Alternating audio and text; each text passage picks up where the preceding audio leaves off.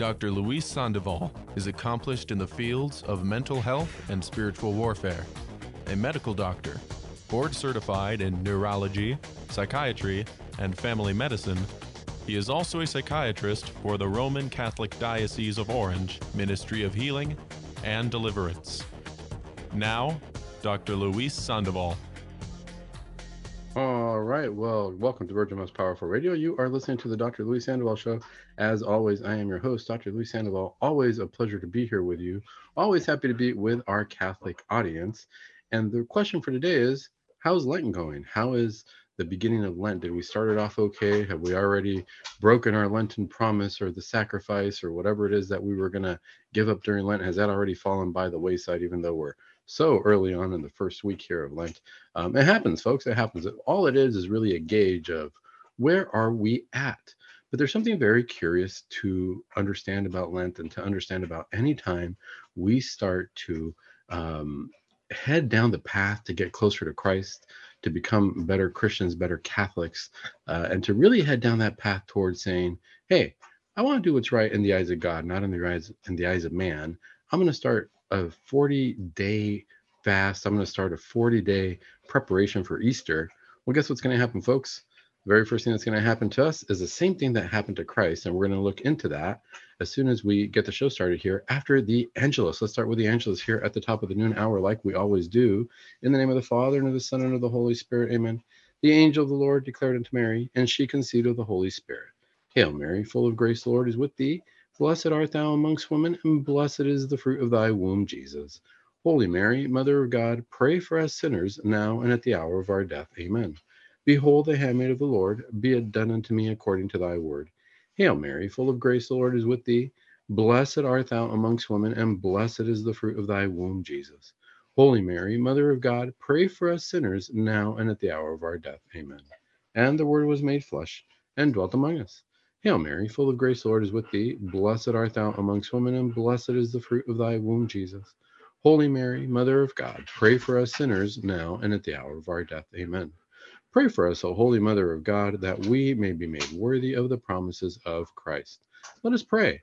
Pour forth, we beseech thee, O Lord, thy grace into our hearts, that we, to whom the incarnation of Christ thy Son was made known by the message of an angel, may by his passion and cross be brought to the glory of his resurrection, through the same Christ our Lord. Amen. Saint Michael the archangel, defend us in battle, be our protection against the wickedness and snares of the devil. May God rebuke, and we humbly pray, and do thou, O Prince of the heavenly host, by the power of God, cast into hell Satan and all the evil spirits who prowl around the world seeking the ruin of souls. Amen. In the name of the Father, and of the Son, and of the Holy Spirit. Amen. You know, folks, whenever we start something new, let's just consider something like a business venture. Whenever we start something new, a business venture, and we think, man, we're going to do this right. We're going to, you know, I've had friends who wanted to start marketing their products or that they had a solution to something and they thought this is going to be a great business. We're going to make a lot of money and we're going to sell this product and it's just going to be amazing. Um, and these things happen, right? And the first thing that they tell you, if you talk to anybody who's been successful in companies, is if you're going to start a business or you're going to start a new venture, uh, they say believe in yourself and don't listen to the naysayers. What are the naysayers or who are the naysayers? The naysayers are the people who, once you start something, tell you, you know what, that's kind of hard. Or why don't you come over here and do it differently? Or don't do that. I mean, and this happens all the time. Happens all the time if you think about it even in New Year's. How many of how many people every New Year's? You know, the most popular um, uh, New Year's resolution is, hey, we're going to get into great physical shape. So I'm going to exercise. This year is going to be different. I'm going to be healthy. It's a very common, common uh, New Year's resolution. And how many times do we have friends who you say, no, I got to go to the gym, and they say, oh, come on, go tomorrow. Tonight, I really need to talk to you. Let's go grab a coffee and, and a pastry. Let's go get a piece of pie. Come on, I really need to talk to you. Let's go do this instead.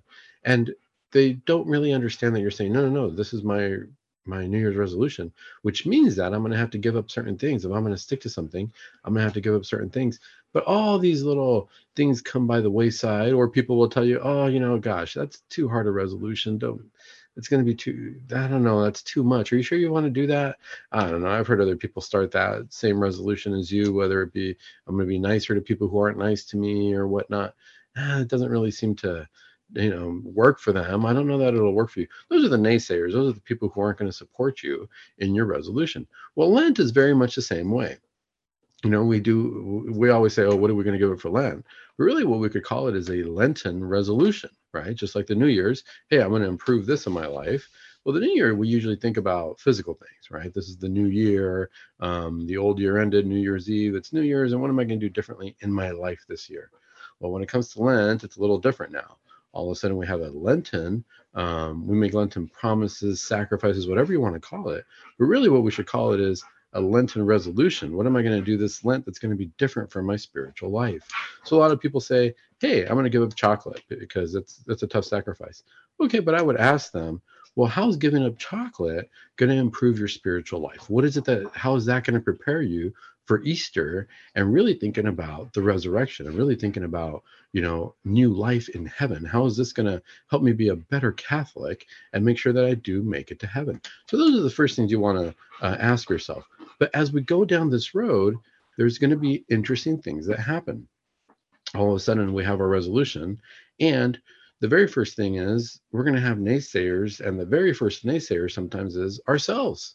Sometimes we start the resolution and we want to start to do something. And we say, yeah, I'm going to do this and I'm going to do it well. But then we either get lazy, we feel it's too hard. We say, oh, you know, I already messed up once uh, and I didn't follow my resolution eh, it's over, forget it. And then we just kind of throw out the baby with the bathwater, as they say. Well, that's something to consider. So we, are starting Lent, we're a weekend. And The reality is, if we made a resolution uh, during Lent, if we made a Lenten promise or a Lenten sacrifice, as we start the Lenten season, we start to follow through with it or not follow through with it. It's not necessarily a time to give up and say, well, you know, there goes my Lenten sacrifice in case I broke it or I didn't keep it. It's a great time to start to one, reevaluate it and say, well, is this realistic? Is this really going to get me to heaven? Is this really that important? If I were to ask myself, let's say my resolution, which I'll share my resolution, my resolution is to read a little bit more of the Gospels every day Okay. So, and I'm going to pick a different gospel every day. It doesn't have to be in order. What I said to myself is just open it and see what it does for you. Almost like a Lectio Divina. If you don't know what a Lectio Divina is, Lectio Divina is you open the Bible, you take a passage, and you sit with it, and you understand the passage for what it is. Then you ask yourself, well, what does this passage have to do for me in my life? What does it mean for the church? and you sit with that passage all day long and you just meditate on it all day long. It's a really deep meditation. Um, learned it when i was in seminary with the benedictine monks. Uh, uh, very deep meditation very good way to do it. I wasn't going to do it that intensely because i had to be realistic right? So i had to say am I going to be able to all day long sit here with this passage and really think about it throughout my day? Well, my day is a little bit different. It gets broken up differently as I am treating patients, as I am uh, doing office work. So many things get broken up. So, what I told myself was, I'm going to start at the beginning of the day with a Bible, with a biblical passage from the Gospel. So, a gospel passage.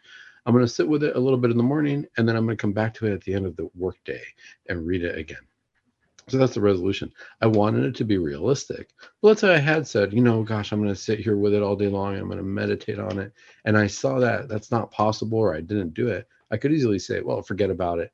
I'm just, this is not a good resolution. I'm just not going to do it. Or I could say, hey, let's reevaluate it the way I did. I reevaluated it before we even started because uh, I figured what's realistic? I got to be realistic about it.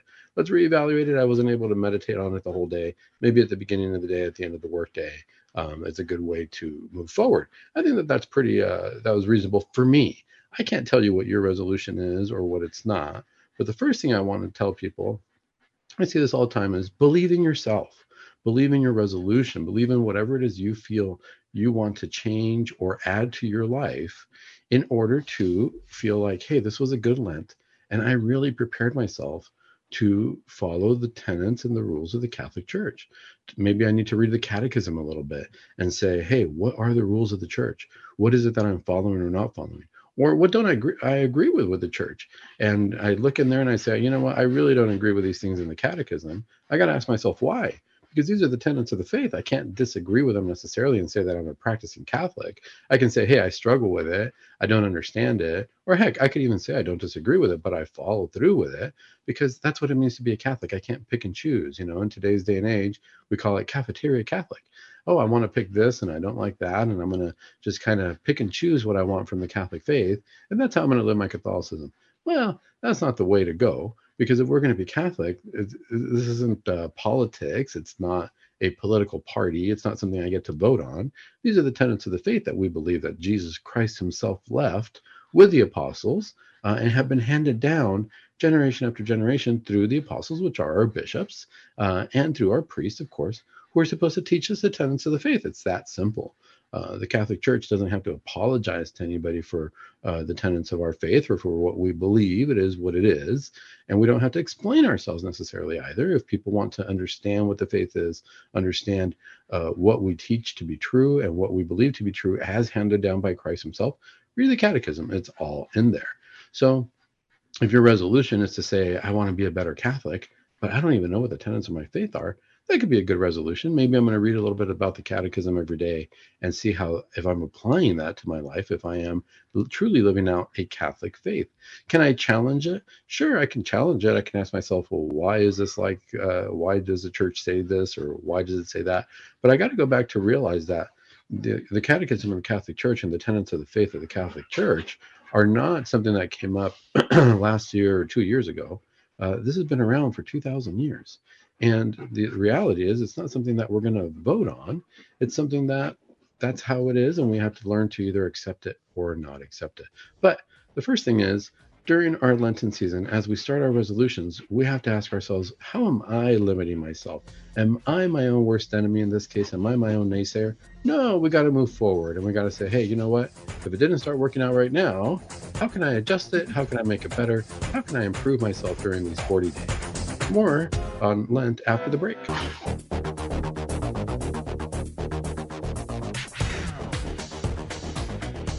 All right, folks, welcome back to Virgin Most Powerful Radio. You are listening to the Dr. Dr. Luis Sandoval show.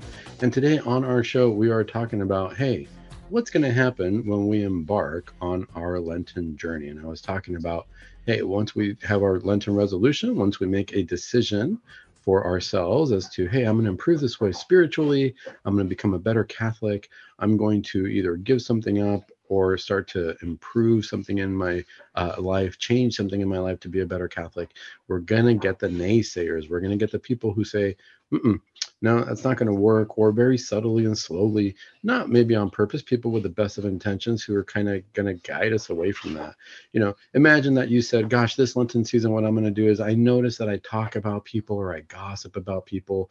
You know, if that's you, that's okay. You're in good company. I know plenty of people who like to talk about other people. We call it gossip, right? And we call it just spreading rumors um, sometimes. But that happens. It's part of our human nature, unfortunately. You know, I'm not here to condemn it in a sense or condemn anyone who's doing that. We're going to condemn the act, not the person. Uh, but let's say that somebody decided, gosh, I'm going to start a, a, resolution where I'm going to start doing, I'll stop doing that. I notice that I talk about people or something.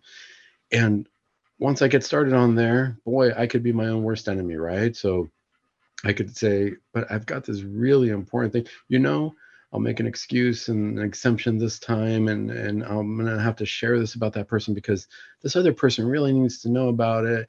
Uh, because let me think about why I'm not sure. Boy, it's so tempting. I really want to get ahead and go ahead and do that. The reality is, I just want to gossip. What happens if I don't gossip? What happens if I don't share this piece of information? Are we better off in the world? Is that person going to do anything wrong? Um, is somebody going to die? Uh, probably not. You know, more than likely. Uh, it's a matter of life or death, obviously it's not gossip at that point. You know, as psychiatrists, people come to me all the time and then they say, Gosh, I think I want to end my life. I have to report that. I have to help them through that. I have to see where you at in that process if, if you want to end your life, um, because that's a, a challenging uh, situation to be in, and that's no longer gossip. Oh, please, Dr. Sandoval, don't tell anybody. No, I got to share that with people. Uh, you know, that's very important to share because it's a matter of life or death. But other than that, if you come and tell me that, you know, I've had uh, patients come and tell me that they're having affairs or whatnot, just like a priest in confession, I can't share that under the seal of confidentiality from doctor patient confidentiality, but I got to guide them through it and say, hey, what do you want to do about this? I could easily say, well, I better call their spouse or I better do something. That's not my place to be there. That wouldn't be good. Now, that wouldn't be gossip because I'd be sharing the truth, that's even harder uh, to hold back sometimes because I know exactly what's going on, um, and I can't do that. I can't make excuses for myself. So that's one of the first things that we do. I think if if we're going to be our own naysayers, uh, then you know we start to make a lot of excuses, and it's good to just reevaluate that, ask ourselves where we're at, and you know, is our long term resolution going to get me closer to heaven or not? Do I need to reevaluate it? Was I too harsh? It's never bad to just shift gears in the middle of Lent and say, I'm going to adjust it so that it's something doable because I want to get there. It's like a workout. My workout is too strenuous and I'm hurting myself. That's no good. I got to readjust my workout and make sure that I'm stretching first and that I can adjust it to, yeah, so that it's a little bit painful, gain strength, but then I can move forward with it and and be on top of it. All right. There, that's the first naysayer is ourselves. What about our friends? What about other people? What are they going to say for us? You know, there, and by other people, really, sometimes it's our friends, sometimes it's just the world. So who are going to be the naysayers? It's going to be the world, the flesh, and the devil, right? That's all. That's always how it is, and that's what we're going to go down here as we continue down the show. The first one was the flesh, which is ourselves, our own temptations, our own ideas, our own things that aren't influenced by anybody else, just our thoughts. Then it's the world. The world's going to tell us, you know, you don't have to make that sacrifice or that's too harsh. You know you we sit down if we're watching tv or listening to the radio and we hear a commercial or see a commercial or something and we see that you know this friday there's going to be a special on hamburgers. Oh my goodness well as catholics we realize that we can't have a hamburger during fridays of lent. That's a big no no right? No it's a time to sacrifice and to say we're not going to eat meat for a reason. We're not going to eat meat because we're going to challenge the flesh. I can eat all the fish i want just not the meat.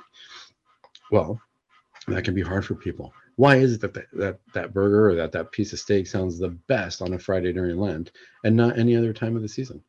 You know, you got to ask ourselves that. Saturday morning, Saturday afternoon, eh, not as tempting. But boy, Friday, we know that we're supposed to stick to that one no matter what.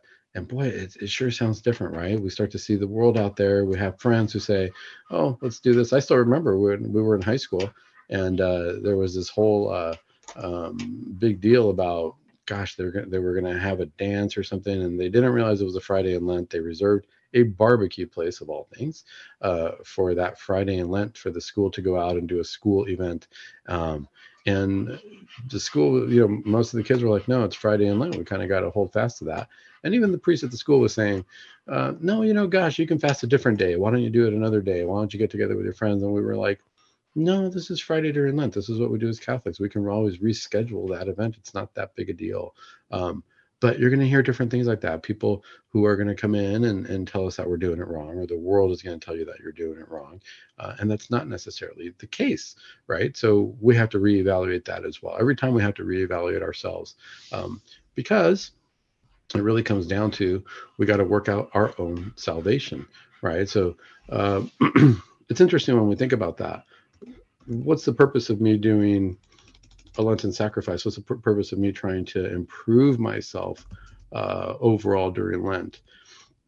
Well, it's really about me. It's really about I'm going to face the Lord by myself, um, you know, without the anybody else there, and I got to start to decide. Gosh, what what does that mean? You know, if uh, if we look at Philippians, this is a great uh, uh, Bible passage it makes you think about that. Philippians 2, chapter 12, uh, chapter 2, verse 12, it says, um, Therefore, my beloved, as you have always obeyed, so now, not only as in my presence, but much more in my absence, work out your own salvation with fear and trembling. And that was uh, uh, St. Paul telling us that in the in the book of Philippians, you got to work out your own salvation. Why? Because our relationship with Christ is very individual. This is why I can't tell anybody what to do or give up during Lent. Um, nobody can tell me what to do. My relationship with Christ is an individual relationship. I don't know what everybody else's is. I do know that we follow all the general tenets of the relationship with Christ. Uh, and so we can't really rely on what the devil's going to say or not, or excuse me, what the world's going to say or not say. I'm getting ahead of myself here because remember I said during the Lenten season, it's going to be the flesh, the world, and the devil as always.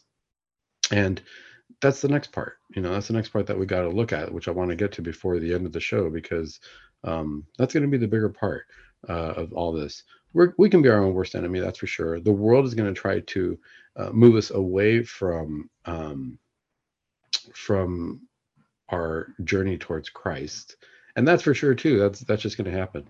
But it's the world, the flesh, and the devil, and the devil's going to do it as well.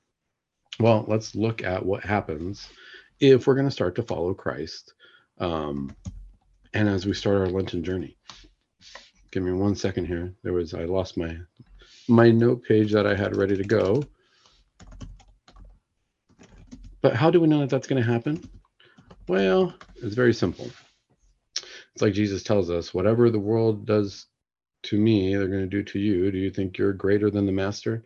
Um, not quite, right? So, this is what happened to Jesus when he started his Lenten journey, shall we say, right before his ministry, right as he was preparing to do the work of God.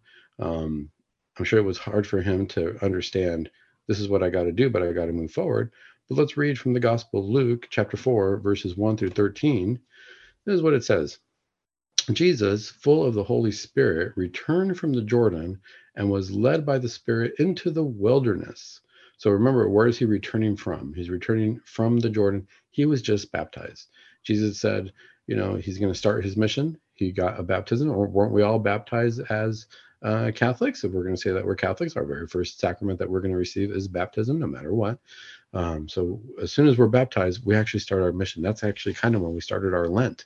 If you think about it, even though we start celebrating Lent once a year, we start our Lent just like Christ when we were baptized, because Christ, when we when we think about Lent, it's going to end with Easter, which is the resurrection.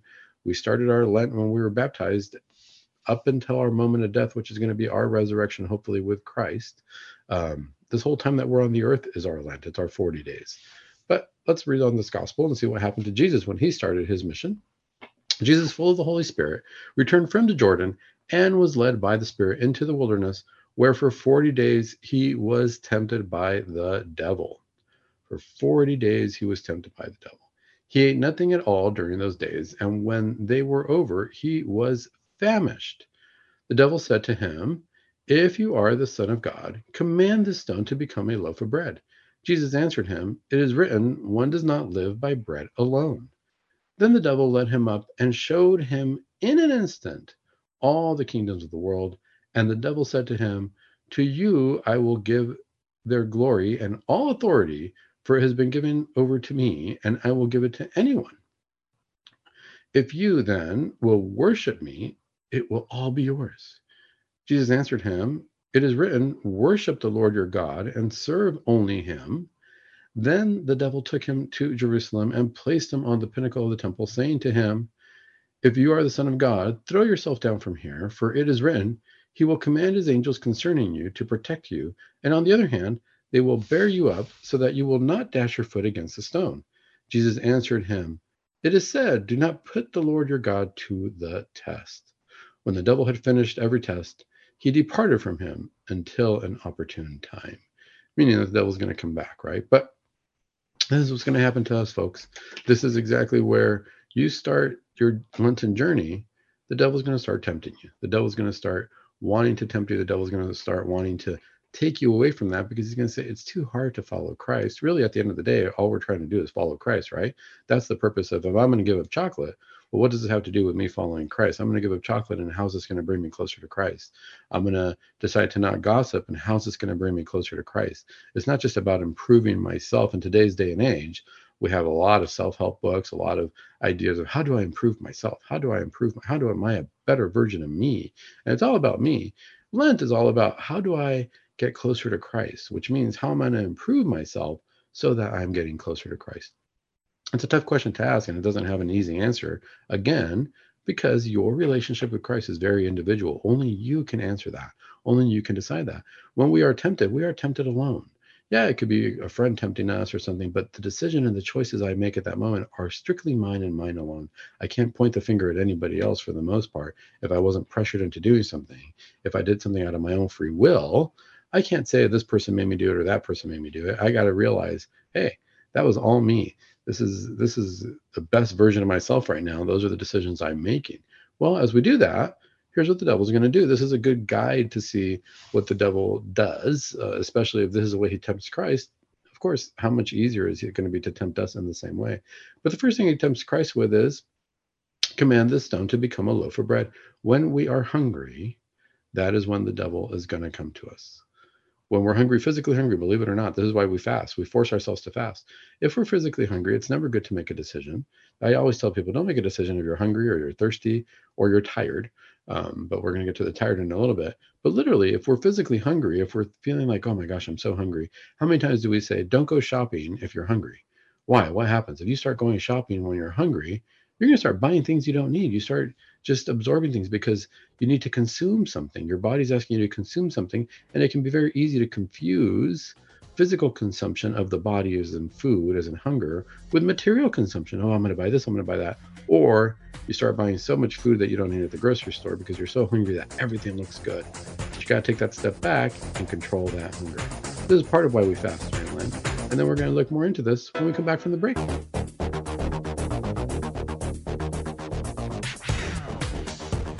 All right, welcome back to Virgin Most Powerful Radio. You are listening to the Dr. Luis Sandoval Show.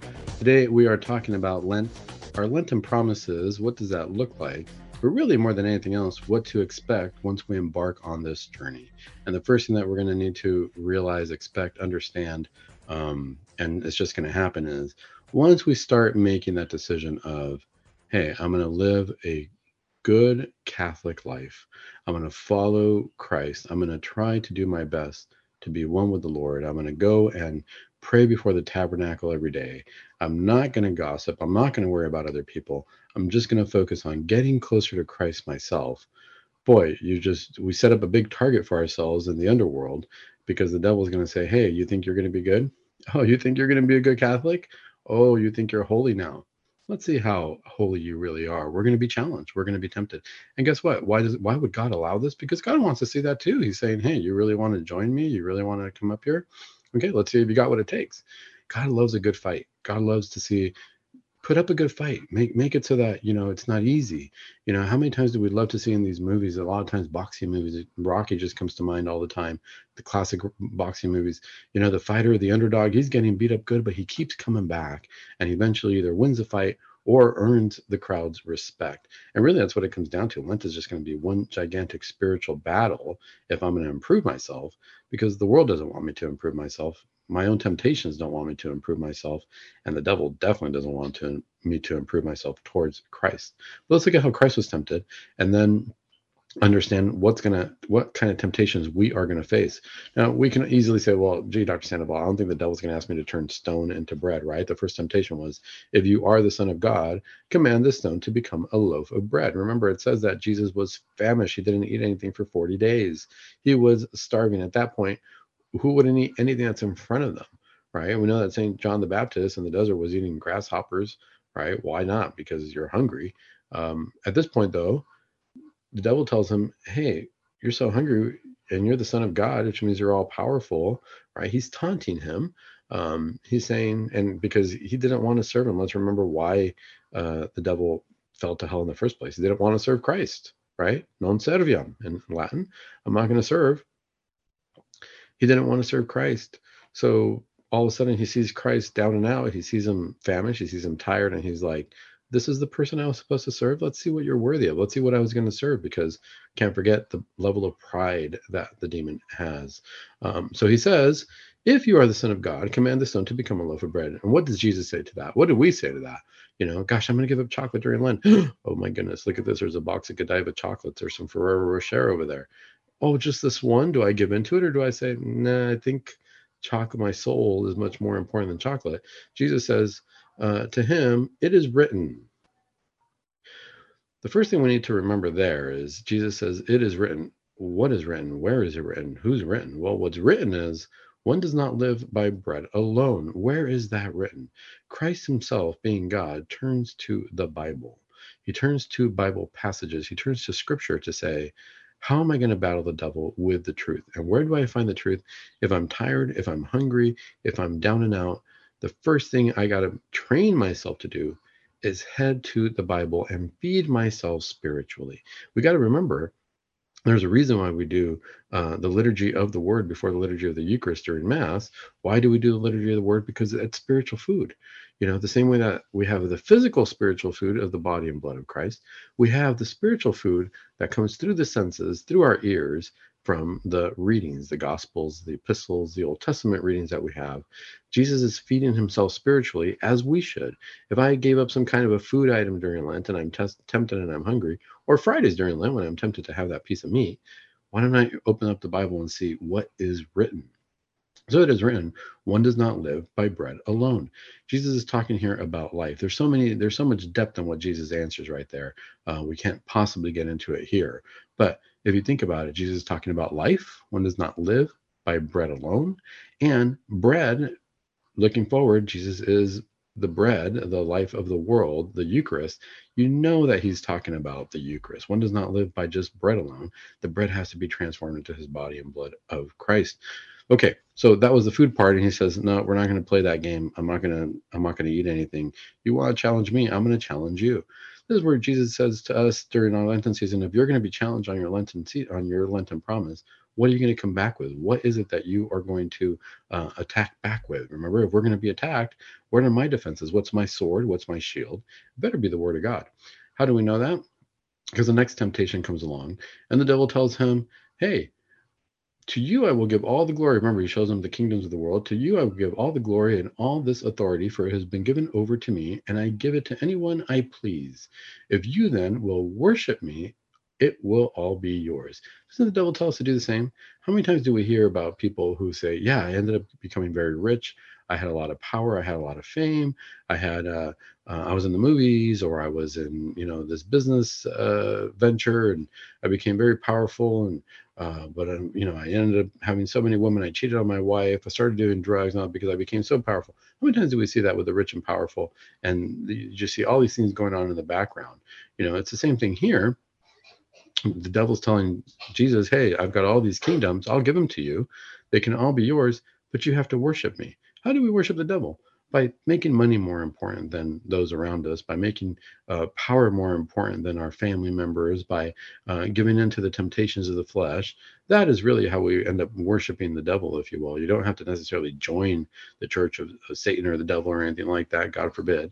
Uh, but you know those are the simple ways that every time we sin we start you know turning our hearts towards the dark side. Uh, and he's telling jesus hey just get down and worship me and all this material stuff will be yours. Well i think that that's all too common for us we see it happen. The question is how do we respond to that? Jesus said it is written worship the lord your god and serve only him. That's what it comes down to. Instead of turning my heart to the things of the world during this lenten season i need to say where is my heart as far as is it looking towards Christ? Is it looking towards God? Am I deciding to let everything material go the way Jesus tells us and only worship God? And worship really means where is my heart? Is my heart turned to God? Is that what fulfills my heart? Or is my heart fulfilled with hopes of winning that lottery? Don't get me wrong, I'll buy a lottery ticket. But once I win that money, does that mean that I'm going to stop going to mass or that I'm not going to focus my heart on God first? What if all that money goes away? Then all of a sudden, is, has my heart shifted? If it does, we got to ask ourselves, where was my heart to begin with? And that's really what Jesus is telling us. Keep your heart with God. So the first thing is, he looked at what was written. Let's look at the Gospels. The next thing is, let's keep our heart turned towards the Gospels because when we start reading that, uh, our heart really becomes that one with Christ. And then let's look at this the last temptation. Um, he took him to the pinnacle of the temple.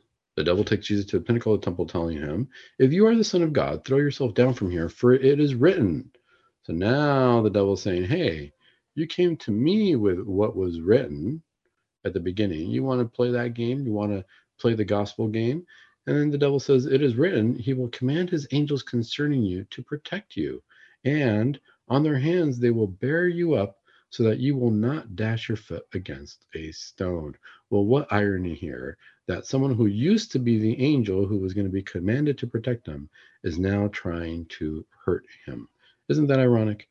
The other thing is, he's challenging him and saying, Really? You got all these angels on your side? Because I'm no longer on your side. I used to be an angel on your side. I'm no longer on your side what, where are these angels coming from? I thought you were the all powerful God. I thought you were the all powerful Son of God. Aren't you the Son of Man? Aren't you the one who is coming here um, to be taken up to heaven? And what does Jesus say to him? So, you know, the devil's going to come to us with what's written. This is the same way that if we look at the world the way it is, you're going to see people trying to challenge our Catholic faith and trying to challenge our beliefs by saying, by using the Bible against us, by using Bible verses against us, by using our own beliefs against us. That's what the devil does. He gets crafty. Um, and what does Jesus say? He says, Do not put the Lord your God to the test. Because he said, It is said, Do not put the Lord your God to the test. And then the devil finished every test. He departed from him until an opportune time. So again, Jesus comes back with the gospel readings or the biblical readings. Jesus come back, comes back and says, we're not going to play this game. You're going to try to throw truths against me. Well, I'm going to show you the real truths. I'm going to show you the way that you're supposed to read this reading. Don't try to read the gospel to make it fit your own agenda. Don't try to read the Bible reading, the scriptures to make it fit, to make your life easier and say, oh, you know what? I like that one because that means that I can have a whole lot of money, or that means that I can actually do things that to the rest of the world are bad, but for me are good. Um, we can easily play those games, but that's not what Jesus teaches us. Jesus says, "Hey, take it for what it is. Read the read the scriptures for what they are, and understand and follow them for what they are. Don't try to twist them to make them something that is going to make your life easier.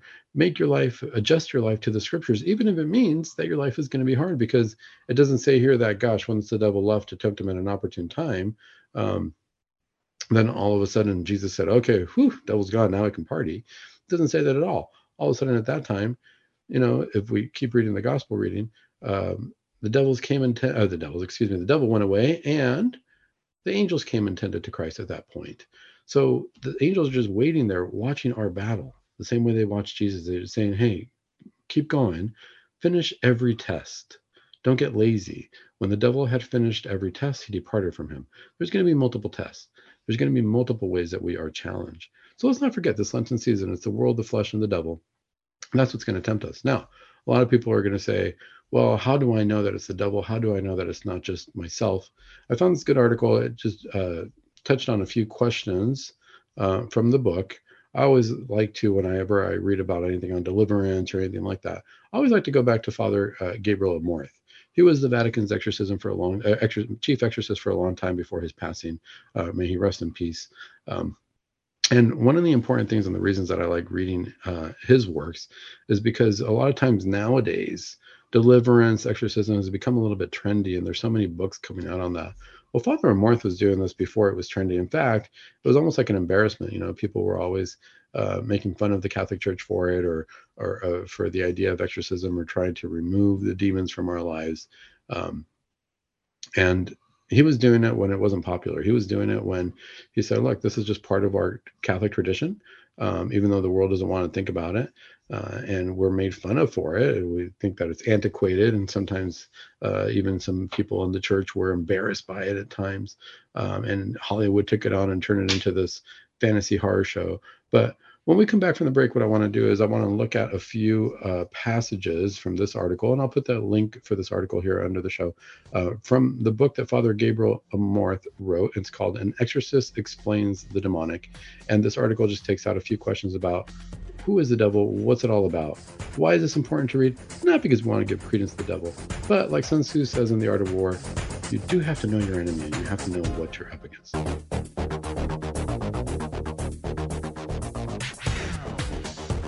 All right, folks, welcome back to Virgin Most Powerful Radio. You are listening to the Dr. Luis Sandoval Show. Today's show, we're talking about Lent. We're in the we're in the early stages here, the first week of Lent, and we're asking ourselves, how are we doing with our resolutions?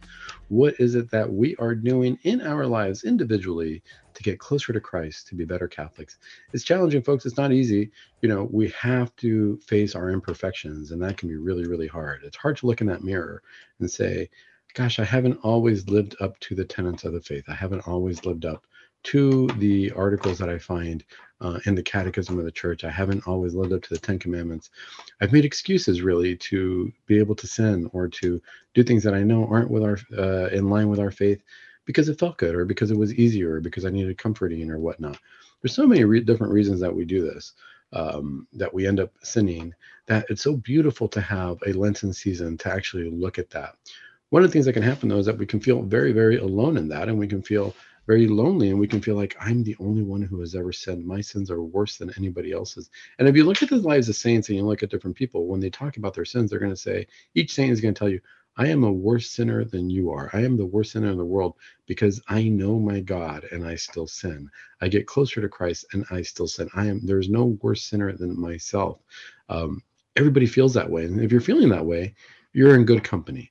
Why do we feel that way? Why can I say that everybody's going to feel like they're their own worst sinner? More than anything, because we have that individual relationship with Christ, and that tells me that we love Christ so deeply and God so deeply that when we look at the reality of our soul and what heaven is, we don't want to have even one iota of a blemish before we get there. That's what Lent's all about. Let's get rid of those blemishes and let's realize that we're not alone in our journeys. But as we do that, we're talking about the world, the flesh, and the devil. Let's make sure we're not our own worst enemy for sure. Let's not listen to the world much. We got to keep going down our path uh, individually, regardless of what the world says. The Catholic Church isn't always about making the world happy. And lastly, let's look at this. Um, who is our enemy? We talked about how the devil tempted Christ on that mountain uh, after he uh, on Mount Tabor after after Jesus's baptism. Well, we're going to start on our journey, we're going to be tempted as well. But who is this enemy? So again, I'm getting this article uh, from uh, online. I'm going to put the link to it on our under the the video here. But let's look at this. this these are just a few excerpts from the book. An exorcist explains the demonic from Father Gabriel Amorth, the Vatican's chief exorcism prior to his passing recently. We'll start with this. It says, The pride of Lucifer and his acolytes.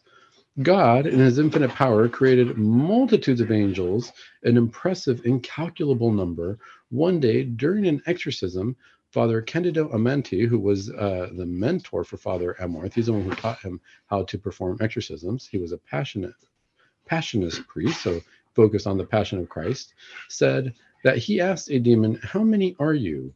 Uh, so Father Amenti asked him during an exorcism, and the demon responded, We are so many that if we were visible, we would obscure the sun. The demon on that occasion gave information that we have no reason to disbelieve because it is confirmed in the Bible a great number of the angels fell because they rebelled against God. We recall that before admitting the angels to paradise, God subjected them to a trial of obedience and humility. Isn't that what kind of Lent is for us right now? It's just a trial of obedience and humility, of which we know the nature, but not the specifics. The sin of the fallen angels was one of pride and disobedience. Satan, the most beautiful of the angels, being aware of his extreme intelligence, rebelled at the idea of being subjected to someone. He forgot that he was a creature made by God Many angels followed him in his folly. The original sins of the angels are the same as those who implicitly or explicitly adhere to Satanism. Angels and men who follow Satan base their existence on three principles and practical rules of life. You can do what you wish, that is, without subjugation to God's laws.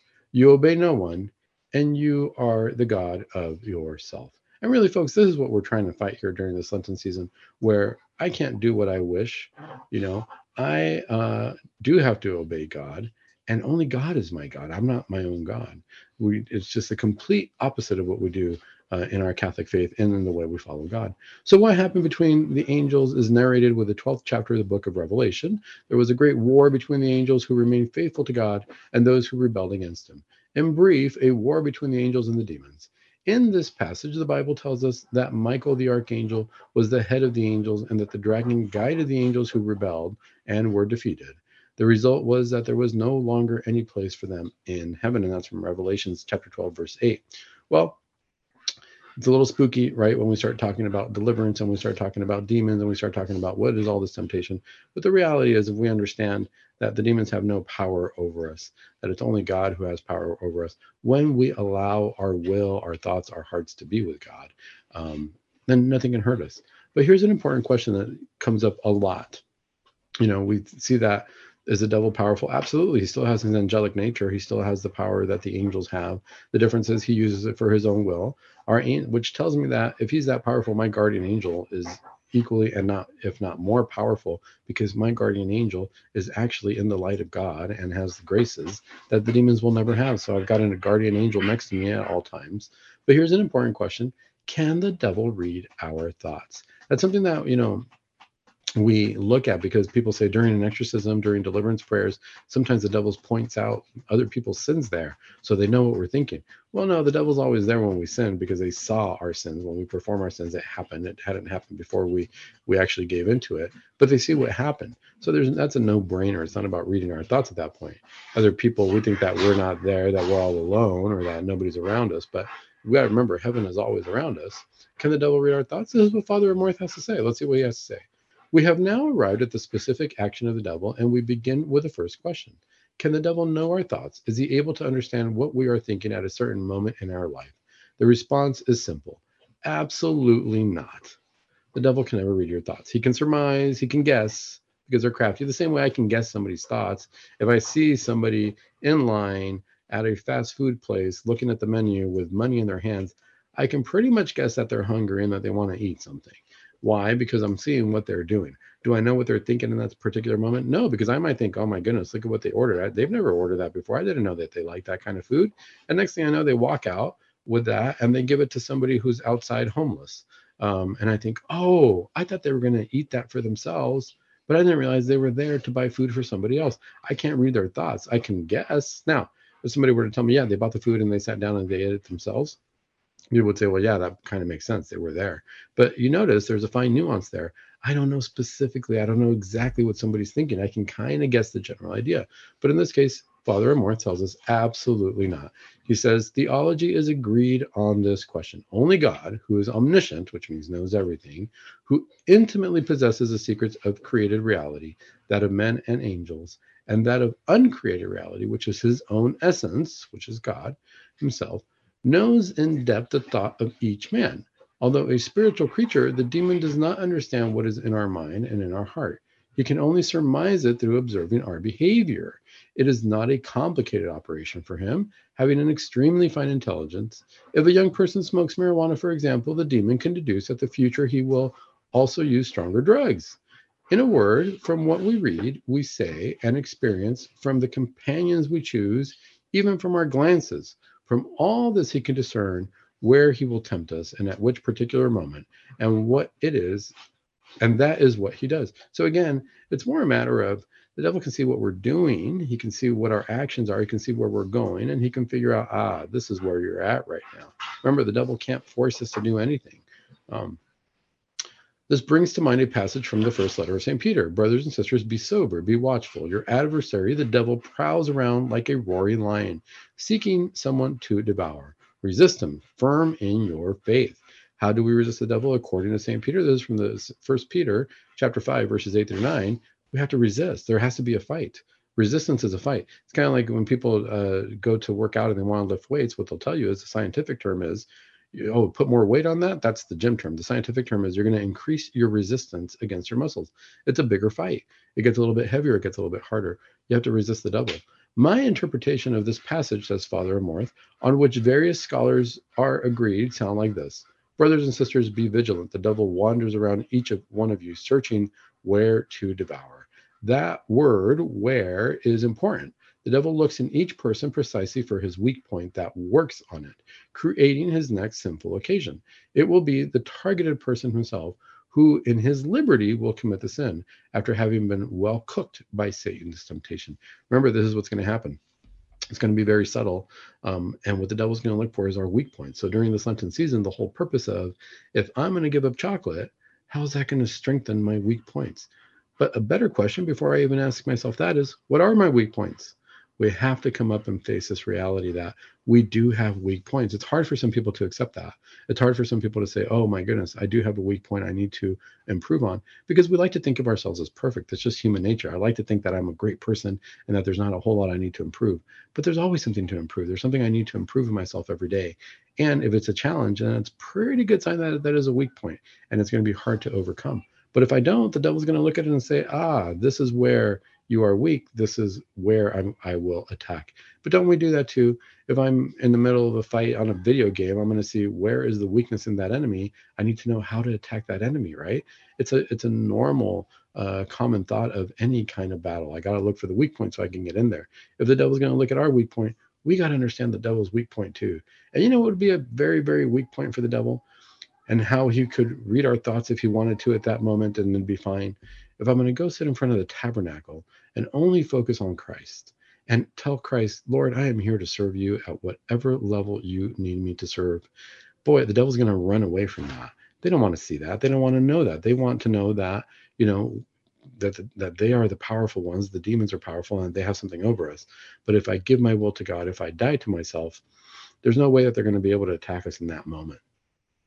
Let's see here. The most frequent weak points in man are, from time to time, always the same pride, money, and lust. That's what Father Amorth says pride, money, and lust. Let us let us note well, there are no age limits for sinning. When I hear confessions, I often say to my penitents, somewhat jokingly, that their temptations will end only five minutes after they have exhaled their last breath. Therefore, we must not presume or hope that in an advanced age we shall be exempt from sin, which means that you know, our Lenten promises doesn't matter how old we are, as long as we're on this earth, we're going to be tempted, we're going to have weaknesses, and we're going to have sin. But what that tells me is this, you know, that sounds pretty grim, like, oh, geez, Dr. Sandoval, we're just going to be tempted the whole time. Yes, but what that tells me is this. Tells me that we also have the power to do a lot of good. It tells me that we're in the battle the whole time. It tells me that no matter how old we are, we can we're actually very powerful in the eyes of God and our decisions really mean something. Think about that during Lent. When we start saying, yeah, but they're younger, they can make these things. Nope has nothing to do with our age. Even Father Amorth tells us that. We can always do good at any age. Let's see here. Therefore, we must not presume or hope that at an advanced age we shall be exempt from sin. A vice that is cultivated in youth will not be lessened in old age without some work and intervention. This is important. During this Lenten season, all I would say is this understand that we will all get better together but understand that it will be a battle. It's the devil, the world, and the flesh. Don't let the devil be your biggest source of fear or your biggest idea that he's the biggest enemy. Really understand the power that we have when we fight our own insecurities. We can move forward and we can be strong. We're not going to listen to what the world has to tell us. And we definitely know that we're going to fight the devil with the word of God and getting closer to the Eucharist. Until next week, this is Dr. Sandoval saying, keep it Catholic.